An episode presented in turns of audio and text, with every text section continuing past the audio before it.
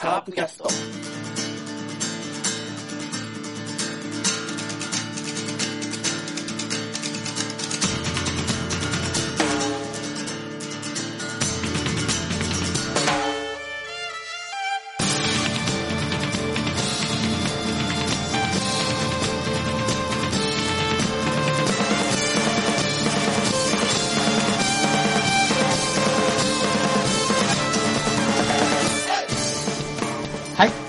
カープキャストです。えー、どうも、皆さん、こんにちは。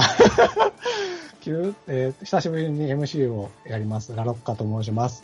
えー、で、今週は、えーとですね、6月28日日曜日の夜9時に、まあえー収録しておりますので、えー今日の、えー今週の火曜日か日曜日までの試合を振り返っていきたいと思います。では、えーまずじゃあ、今日のメンバーを紹介しますが、バーバブさん、こんにちは。あこんばんは。いきなりですね。そうあの、新人から、新人からね。新人からやれと。いやー、あの、野球始まって非常に充実した毎日を過ごしてますけど、はい。今年、あの、また多分本編で出てくると思うんですけど、いろいろ変則になる中でパリーグが6連戦っていうのがあるっていうのを聞いていて、その怖さが今日、まざまざと見せつけられたので、オリックスですか？オリックスです。あの、セリーグ6連戦なくてよかったなと思って、しみじみ見てました。だってたった9試合で7ゲーム差ついちゃうんですよね、1位のチームと。そうそう。だからえ、あれ、ダダダダッと 行くっていうのを言ってたけど、本当にそうなるんだなと。あの、山本でさえ止められないこの怖さっていうのを、ちょっと、ね。うん、今年の野球の怖さをすごい思い知って、ちょっと今年は今年で、あのー特別な野球をしなきゃいけないなっていうのを噛み締めた一日でした。ですよね。ちょっとだから僕も、山本由伸の評価を変えなきゃいかんかなと思ってるぐらい。いろんな意味でね。えいやー、まあ、わかる。まあ、そんな感じ。だから、まあ、セリーがそのいう意味ではへまだ平和な感じで。えまだ、まだあの、今年ならではのイベントは出てきてないんで、まだ大丈夫かなと思ってます。はい。はい、お願いします。お願いします。はいえー、では、第二の新人、山内さん。あ もう、はいさ新人です。はい。3年目のね、はい。新人ですけれどね。そうですね。はい。またルーキーなんで、はい。いやー、もうあれでしょ。要要は、堂林翔太ですよね。そうですね。まあ、それについて、まあまあまあ、ちょっと言いたいこといっぱいあるんで。それぐらいの活躍を、この放送でもようん。ろしくお願いしますということで。まあ、はい。う ん一緒に。山内さんの堂林化を僕は期待してるということで。ホームラン打ってくださいね。ぜひ。え、出ないですか？まだ。え？月、月ホームラン？やるんですか？えー今日のホームランみたいなの打ってくださいね。ああ、わかりました。詰まりますんで、よろしくお願いします。お願いします。では、あの、大ベテランのセブンさん。はい、どうも。お久しぶりでございます。ラウカさんとはお久しぶり石原ですか？あ、お久しあ、どうもお久しぶりです。そうですね。僕、石原ですかね、僕は、まあ、どっちかといえば、長野の方がいいかな。いいですね。長野で行きましょう。はい。じゃあ長野で言いたいことがね、今後出てくるんですけど。あはい長長野ではないんだけど、うん、長野に関することで。ぜひぜひ、この辺も含めて。はい、どう、どうですか？一週間は。まあ、いい充実、充実してますね。まあ、カープの試合も、まあ、今のところですか。まあ、結果から言い言いますと、負け越しがない状態で来てますから、ずーっとビジター9連戦うんですよね、今のところ。それを、えーっと、負け越しなしで来るというのは、まあ、あの、非常にいい出来であると思います。まあ、細かなところはね、ちょっと疑問点がね、まあ、いくつか出てきてるのは出てきてるんですけど、まあ、おおむね満足しています、今のところなるほど。は。はい。じゃあ、その辺も含めてね、今日は、え話したいと思いますので。はい。はい。えーよろしくお願いします。お願いします。はい。えーというわけで、今、あお願いします。えっ、と、セブンさんもおっしゃってくれたように、今週は、えー、3勝2敗1分けと、1個の勝ち越しをしまして、で、先週の DNA と合わせると、お5勝3敗1分けということで、プラス2と、プラス2の貯金をしたということで、まあ、笹岡監督のその出だしとしては、とても順調で素晴らしいんじゃないかとは思ってるんですが、はいまあ一応僕が MC をやる、出してもらうということにつけて、ちょっと僕はまだね満足してないということで、はい。あの、このままだと僕は勝率5割のチームじゃないかと。結局だから60勝60敗で終わってしまうじゃないかっていう僕は危惧をして優勝狙えないんじゃないかと思ってるんですよ。このままいくとね。はい。ここら辺をちょっとまあ、中心に、ちょっと今日は議論したいなとはい。思いますので、はい。よろしくお願いします。お願いします。お願いします。では、えー振り返りたいと思いますが、えーまず、6月23日火曜日、はい。18時からの東京ドームですね。えーはい広島対巨人ということで、先発は広島がじ KJ ジョンソンで、うん。と、これ、どうやって見ればいいんだ？あ、巨人が戸郷ですね。戸田の後にうん。里と書いて戸郷で、はいえーまあ、えー結果としては2対3の1点差負けとはい。いうことで、ホームランは菊池のソロかな？うん。西川、西あ、ごめん川。なさい。あごめんなさい。西川のソロですね。うん。まとめた情報がね、出ないんだよね。ということで、まあ、広島側としてはそういうことで、まあ、惜しくも負けた試合だとは思うんですが、僕、ここの試合でポイントを2つ、はい。ああ今から挙げたいと思うんですけれども、はい。ここがちょっとだから直してほしい点ってところですかね、僕からすると。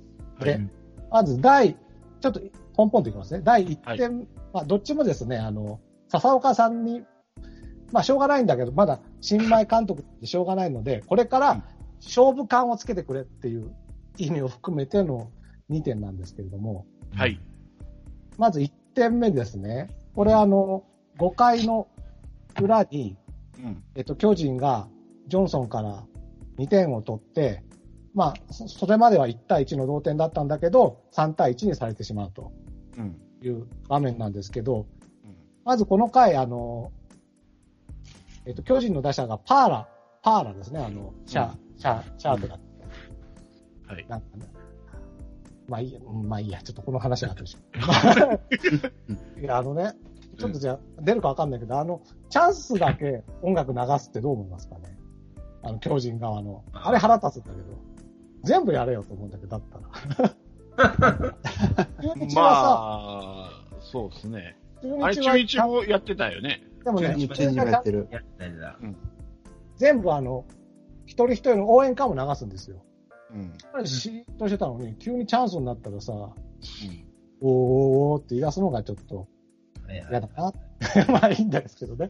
あの、はいバックネット裏の映像も全部変えてましたね。ね。でね、うんあれね、最後の一人だけカープいいんだよね。うん。10人ぐらい並んでてさ、10人目だけ広島カープファンをちょこっと置いてる。あの、よく CM でさ、あの、虫歯の、虫歯とか虫歯じゃない、何だ、あの、あの、思考とか取る CM で、これだけ思考が取れますって言ってるけど、最後ちょっとだけ残ってますみたいな。あの、全部は取れませんよみたいなのを、あの、エクスキューズしてるみたいな。はい。ちょっとあれも腹が立つんですよね。だったら全員巨人でいいよと思うんだけど、まあまあ。逆にねそこは全然話が進まないね。でね、はいい、や、パーラに、が最初の出したんですけど、パーラにまず固定ヒットを打たれるんですよ。うん。で、実は、まあ、パーラはその後盗塁失敗なんですけど、まあ、一応、それが、あの、起点になって、あの、みたいに粘られたら、なんだかんだで2点取られてしまうんだけど、うん。固定ヒットって実はあの、前の週の21日の日曜日のサヨナラされた試合ありますよね、DNA に。はい。あ3の戦目ですね。3戦目。9回のサヨナラされた時の、うん。えっ、とね、外と佐野、この2人も固定ヒットなんですよ。うん。固定ヒットに繋がれて、最後、宮崎に打たれちゃうんだっけ？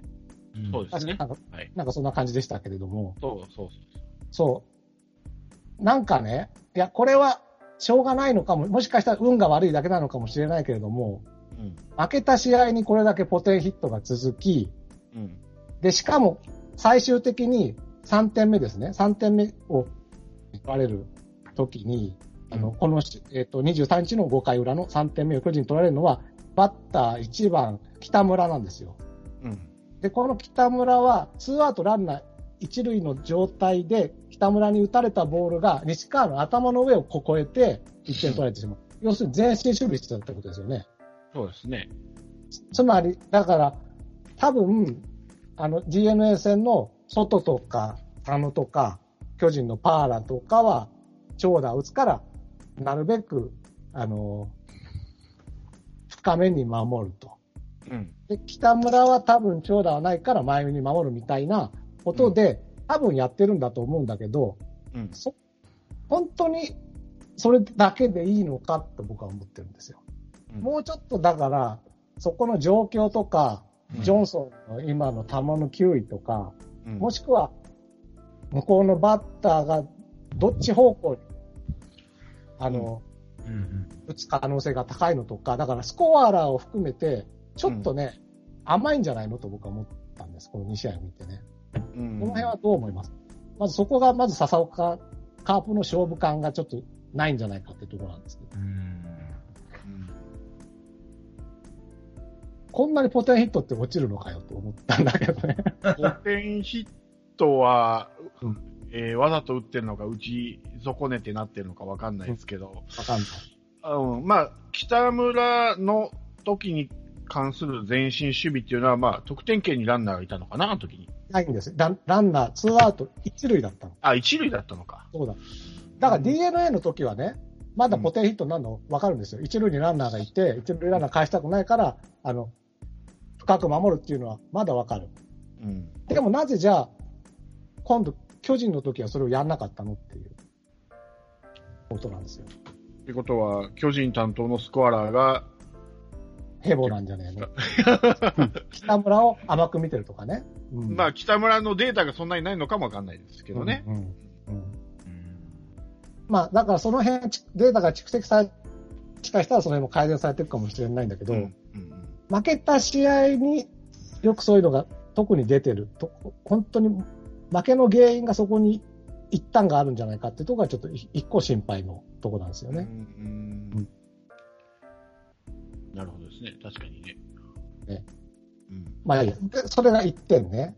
はい。で、この試合で僕がもう、し笹岡さん勝負感をつけろの第2点目なんですけど、うん。これはえっ、とね、7回の表ですかね。うんえーはい1点、えっ、と、西川がホームラン打って、うん1点差になって、で、その後もいろいろチャンスが続いて、ツーアウト1、2塁で、この時は絶不調8番菊池に回ったんですよ。ツーアウト1、2塁ね。うんで、この時に菊池に代打を出さず、長野は次のピッチャーのところの代打として用意してたんですよ。うんこれがね、最大にまだ、笹岡さんまだだなと思ったの。まあ。ここは絶不調の菊池に長野を持ってこなきゃいかんだろうと。思ったんですよね。うーん。あの、ここまでね、確かにあの、代打に長野を使って成功したり、あの、守備固めに三好を使って成功ししたりしてね、うんあの、セオリー通りに出す選手の出し方は完璧なんですよ。うん。笹岡さんの。ただこういうセオリーにないというか、どっちがいいかなっていう時の、なんかこう選択してるのがちょっと後手後手な感じがするっていうか、どう思いました？ここ僕絶対菊池に長野出すべきだと思ったんだけど。ここのタイミングは、やっぱり笹岡さんなのかな？それとも浅山コーチが、うん。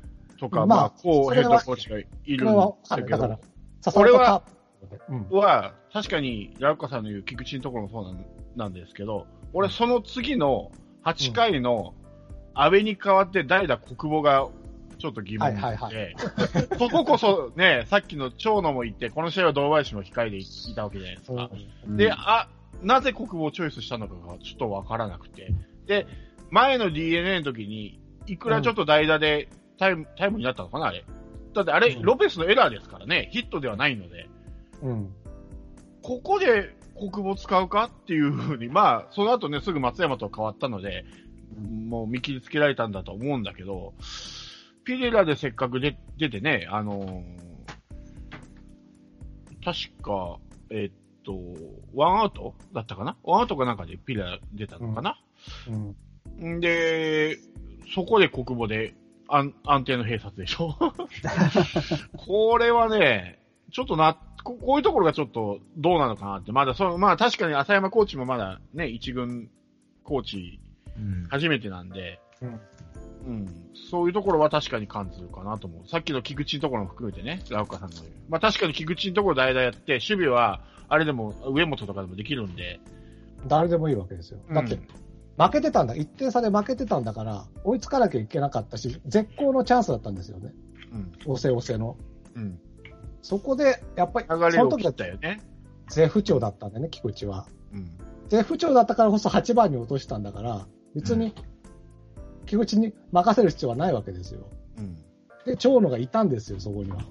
うんうんそこがね、うんだから、まあ、今後ね、だから僕は今後、ここら辺の勝負感をつけてほしいなと。まあもしかしたらこの試合は拾えたかもしんない試合ですよね。そうなんですよ。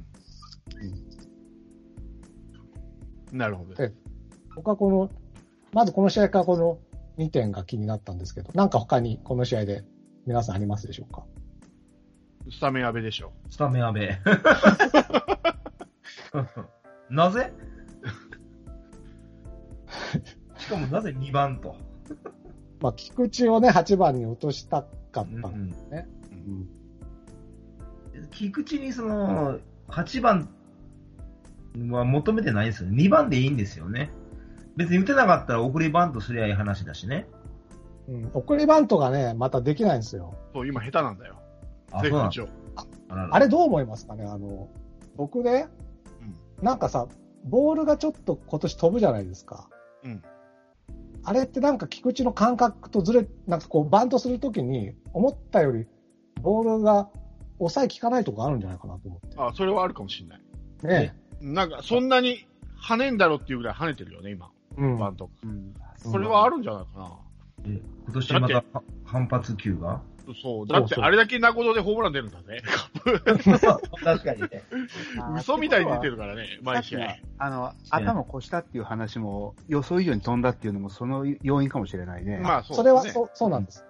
うでもこれ、4試合目だから、やっぱそこも計算してほしいんですよね。あーもちろん僕の言ってるのはすごく、すごく難しいことだと思うんだけど、うん。多分ね、優勝するにはそういうところが、なんか1試合でもそういう試合が、あ、ここはなんかこう、こなんだろう、ここは深め持った方がいいみたいな、なんか直感みたいのが、働く試合が出てこないといけないんだと思うんですよね。だからまあ、まだ最初の方だからしょうがないんだけど、うんこういうのを経験してつけてってほしいなって。なるほどですね。でも本当そう思う。だから、北村も思ったより飛んだんでしょうね。うん。だと思うね。結構、選手がびっくりしてるような表情するのが、結構多いような気がする、今年は。多いですよね。うん。普通のフライかと思ったらみたいなのがね。うん。うん。確かに確かに。まあ、この試合で言えばね、ジョンソンがようやく相沢と組んで、うん。ますます石原の存在感がなくなっていくっていうね、今一軍、一軍登録されてる選手で唯一出てないのが石原ですからね。野手になって。どうするのかね。うん、僕もこの試合はスタメンが結構、ね、うん堂林とは相沢っていうのは一番の見どころだだったような気がするな。うん安倍とですか？ああ、安倍ね。うん、うん安倍と。うん。そう今年はだから堂林が外れて、安倍が入ったんですよね。あの、そうそう。右ピッチャーだからかな。って感でもじで。、右打てたよね。どうやし。そう左右関係ないからね。今はね。うん。いや、安倍を試したいのならわかるんですけど、試したいのならスタメンじゃなくて、またどっか別の、例えば、あ菊池が、まあこれ復調したからだけど、復調したから菊池のところ入れるとか、まあ、代打で見るとか、今、ノリに乗ってる選手を外すか。これね、結局ね、これ後々もそうなんですけど、たまたまだと思うんですけど、堂林がスタメンから始めてる試合って落としてるんですよ。勢い乗ってる選手をは外すと、おっとするんですよね、うん試合を。で、もう一個あるのが、その、スタメン外した選手を次、あのーはまあ、外したら、来年に出さないんですよね。代打とかね。ああ、この試合、そう、だから、結構この試合はそういう意味で無駄遣いが多いんですよね。堂林も出さなかったし、長結局長野も出さなかったしっていうね。そうう。んそうなんですそうなんです。なんか、う腑に落ちないやり方してるなってなんか思って。どっちかっていうと、国母と安倍のテスト？的な試合だったのかもしれないですよね。ただ、国語とスだから、安倍のテストはいいけど、カードの頭にそれするかっていう。そう と、あとだから、菊池を調子を戻したいから、菊池を8番に落としますよね。ううんん。それはわかるんですよ。笹笹岡さんとしては、うん多分、打てる2番じゃなくて、つなぐ2番が欲しいと思ってるんですよね。だから、堂林を2番には持っていけなかったってことなんじゃない？じゃあ、コースケ2番でもいいんじゃないの？うん、そうそううん、まあ、それは手はあったのかな。そう。しかもこれ、ね、前のカードで3連勝、阪神に対して3連勝して勢い乗っている巨人ですからね。うんそれに、こういうお試しは、なぜってなるんですよ。やっちゃあかんよなってこれ3戦目ならわかるんですよ。例えば、例えば、あ勝ち越しね。のーうん、あのー遠藤と坂倉組ましたように、3戦目だったら、まあ、この試合はね、あの、うんお試しで落としても、まあ、一つ取れたから、一勝二敗になってもいいかなっていうんで、お試すのはわかるけど、カードの頭でこれするかと思って。うんだからね、あの、あの、今後の試合でもっとその辺の話が出てくるんだけど、結構笹岡さん、かたくななんですよ。あの、我々が言ったセブンルールとは逆を言ってて、要は、じ自分の作った打順をなるべく入れ替えない程度の選手の入れ替えをするっていうパターンなんですよ。うん。うん。まあでも今数字結果出てるからね、難しいよね。そうですいや、僕は硬くなっていうよりも、あの、調子がいい堂林も結構スッと下ろしたりするってことは、逆にその、柔軟じゃないかなと思ったけどね。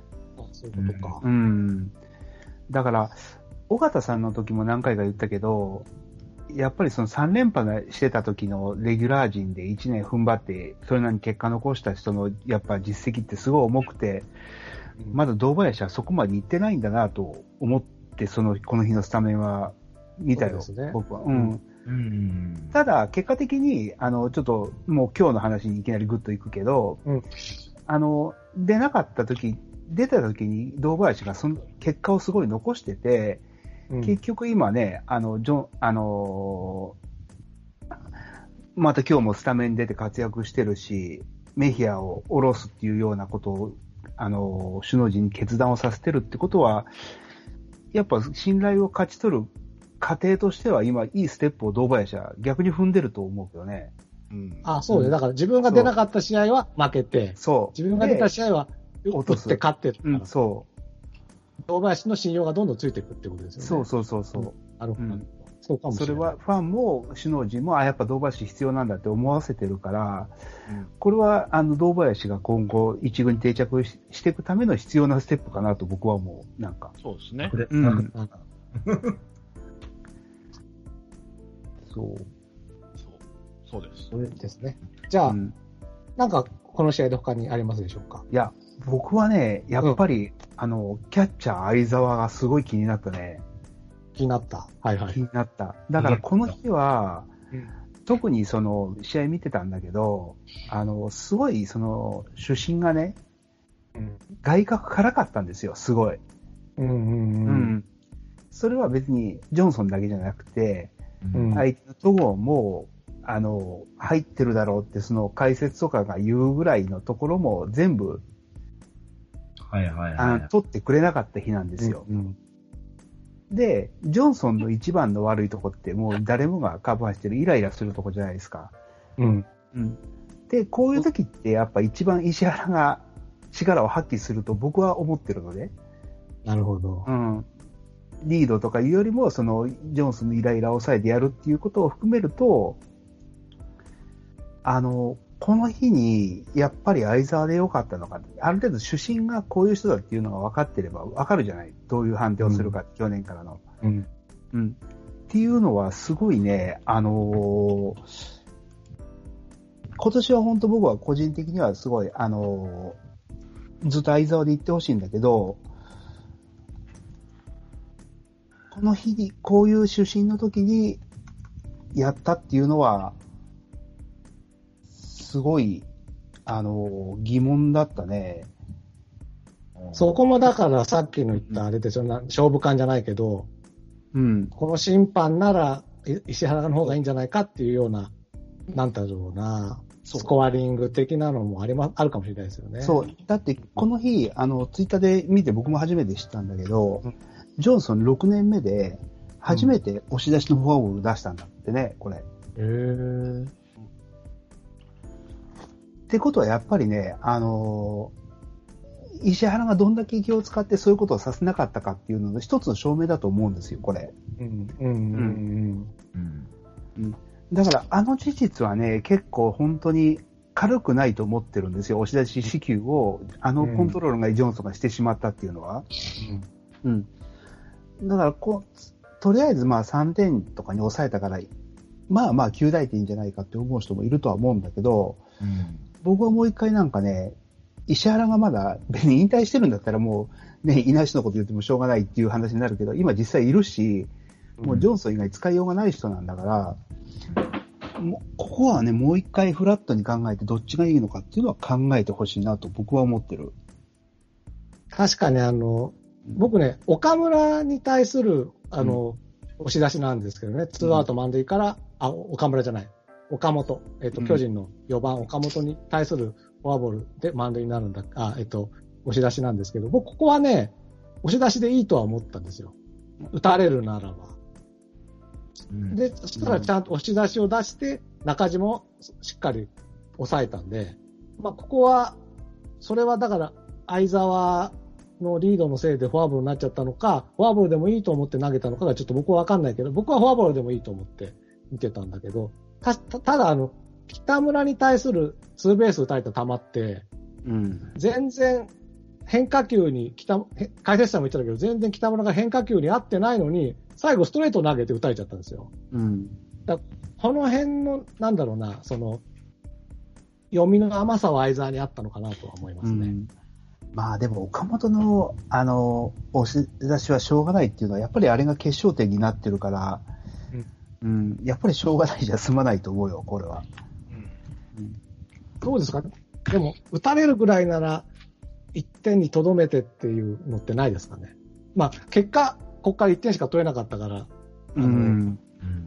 あち、なんだ、決勝点になっちゃったんだけど、うん、まあでも、まあでも確かよね。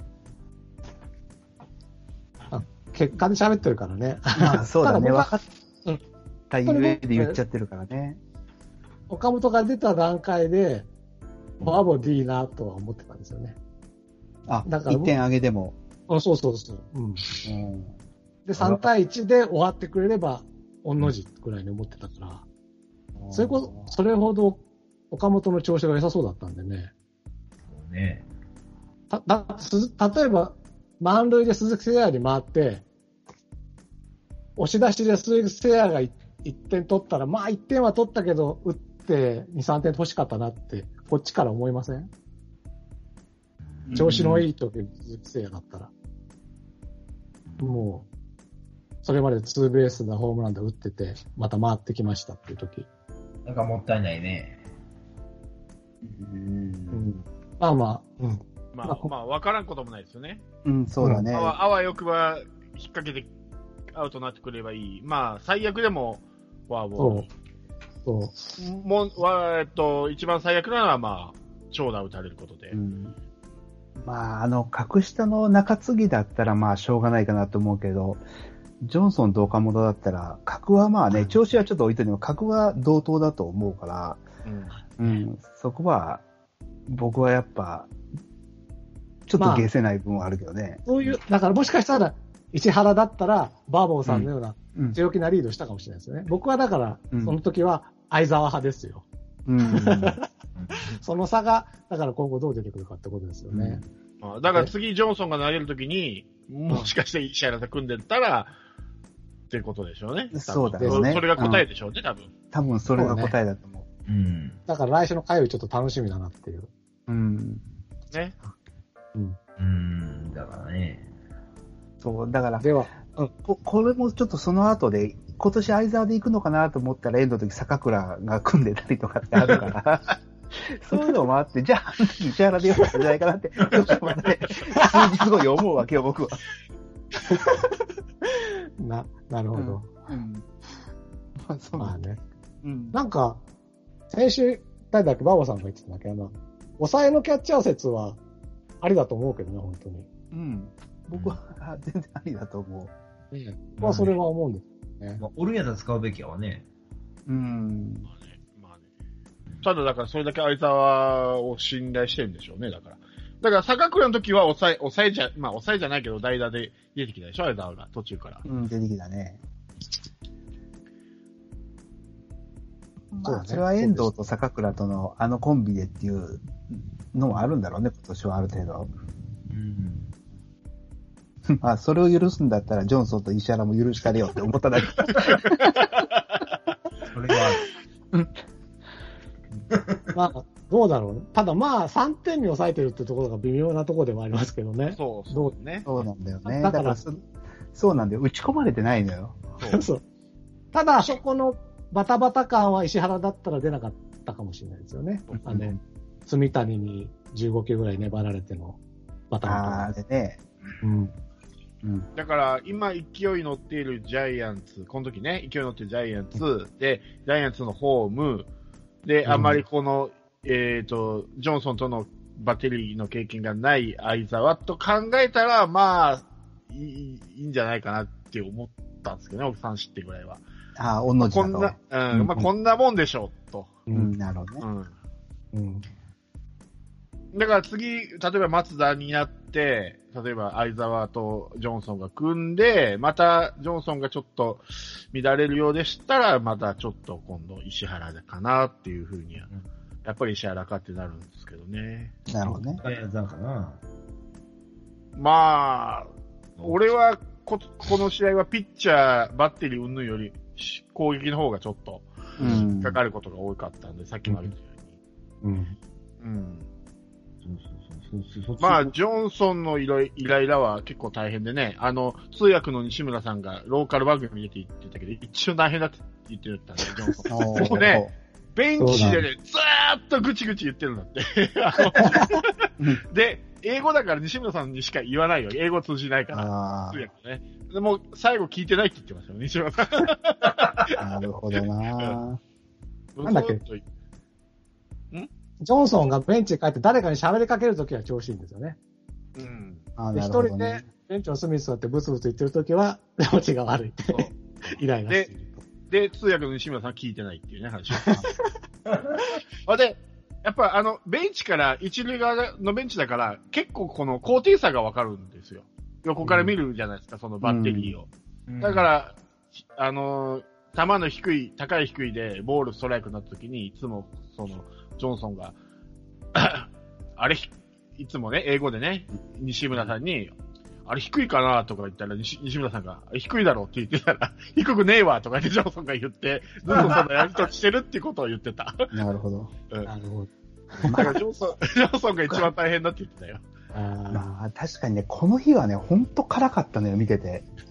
うん。うん。ジョンソンの辛い、あれはね。そう。だから、それは本当に公平に辛かったんだけど、うん。うん。その前には頑張ってましたけどね。頑張ってた。うん。そうなんだよな。まあじゃあ次はまずそういう審判が来ないことと、来ない、来ないわけにいかない。あ100 120試合もあるんだから。そうね。だからそういう時に本当どうするかっていうことですよね。そうだね。では、はい。次の試合行ってみましょうかね。はい、お願いします。えー、6月24日水曜日と。これは、同じ東京ドームで、巨人広島で、えーこれは広島が5対1で快勝ということで、うん先発はカープは栗。はい。うん。で、巨人、なんで巨人には広島に持ってきてくれるのか、ありがたいメルセデス。そうですね。うん。えもはやかもですよね。広島のかも。また来ますか。また来ますから、これメルセデスね。巨で人、か。えー、5対1の5の内訳は、鈴木誠也のツーラン、田中康介のツーラン、菊池涼介のソロと。で、うん菊池が、菊池の調子を戻していただいたとね。しかもう、ん。うんメルセデス様に。もう本当あり大愛で先に戻ってよかったです。はい。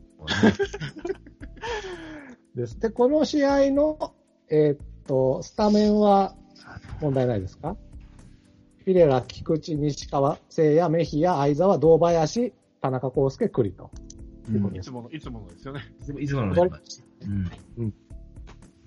まあ、今年の今のところ、まあ、メヒアは置いといて、まあ、ベストに近いオーダーかなということで。うんねまあ、ああとはこ、この試合は栗ですよね。ですクリアね。うん、よかったね。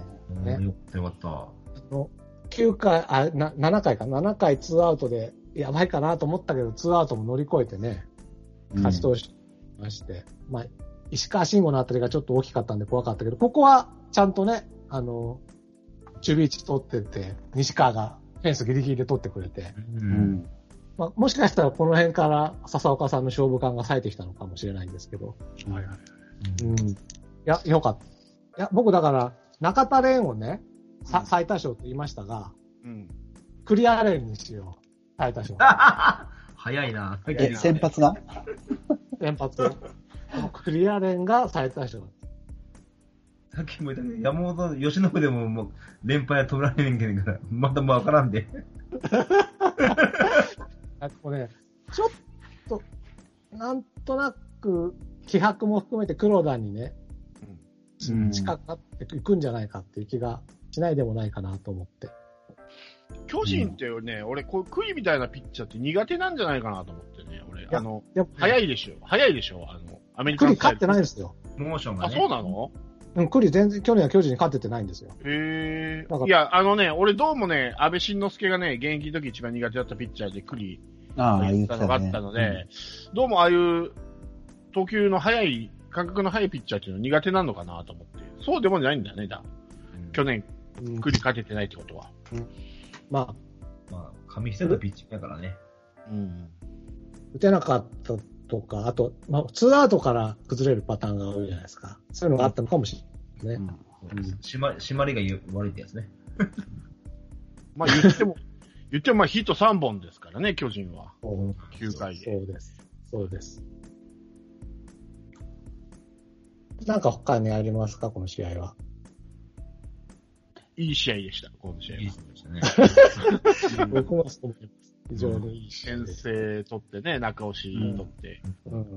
まあちょっと、クリ、えっ、と、じゃないわ、8回どうどうすんだろうと思ったけど、ちゃんと菊池でしたね。あ、あれでもフランスは来るのかなと思ったら。うんこの試合、スコットが、ね、一応抑えたけど、はい。あの、里崎チャンネルでは、とにかく球が高くて怖いって言ってたね、ずっと。あううんん。うん。そんな高いイメージなかったんですけどね、練習試合の時って。う。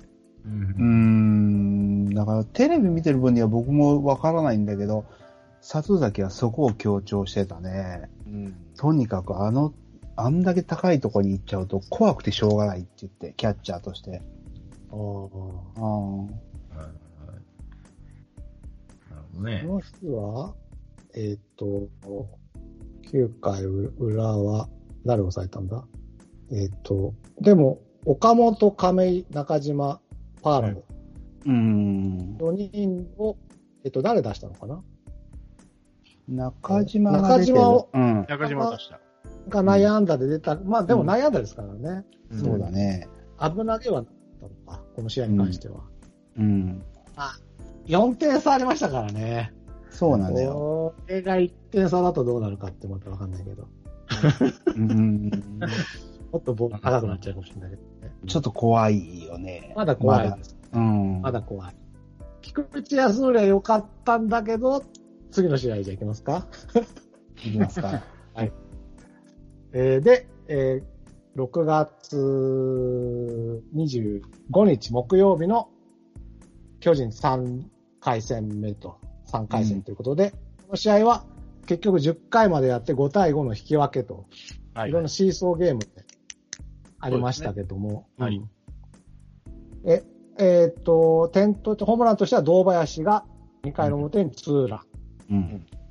で、7回にカープはいろいろ、いろいろやって3点取って、いろいろやって、ガチャガチャやってガチャガチャやってね。ガチャガチャやってって。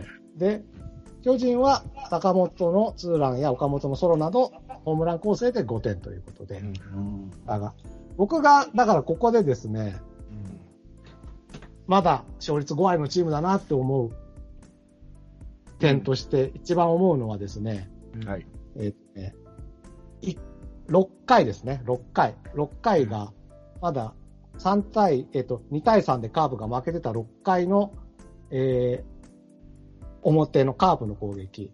うん。ワンアウト2、3塁のチャンスでバッターメヒアなんですけど、うん。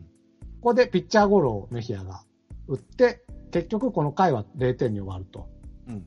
まあ結果論だけど、この回に1点でも取れていれば、勝ったかもしれないっていう。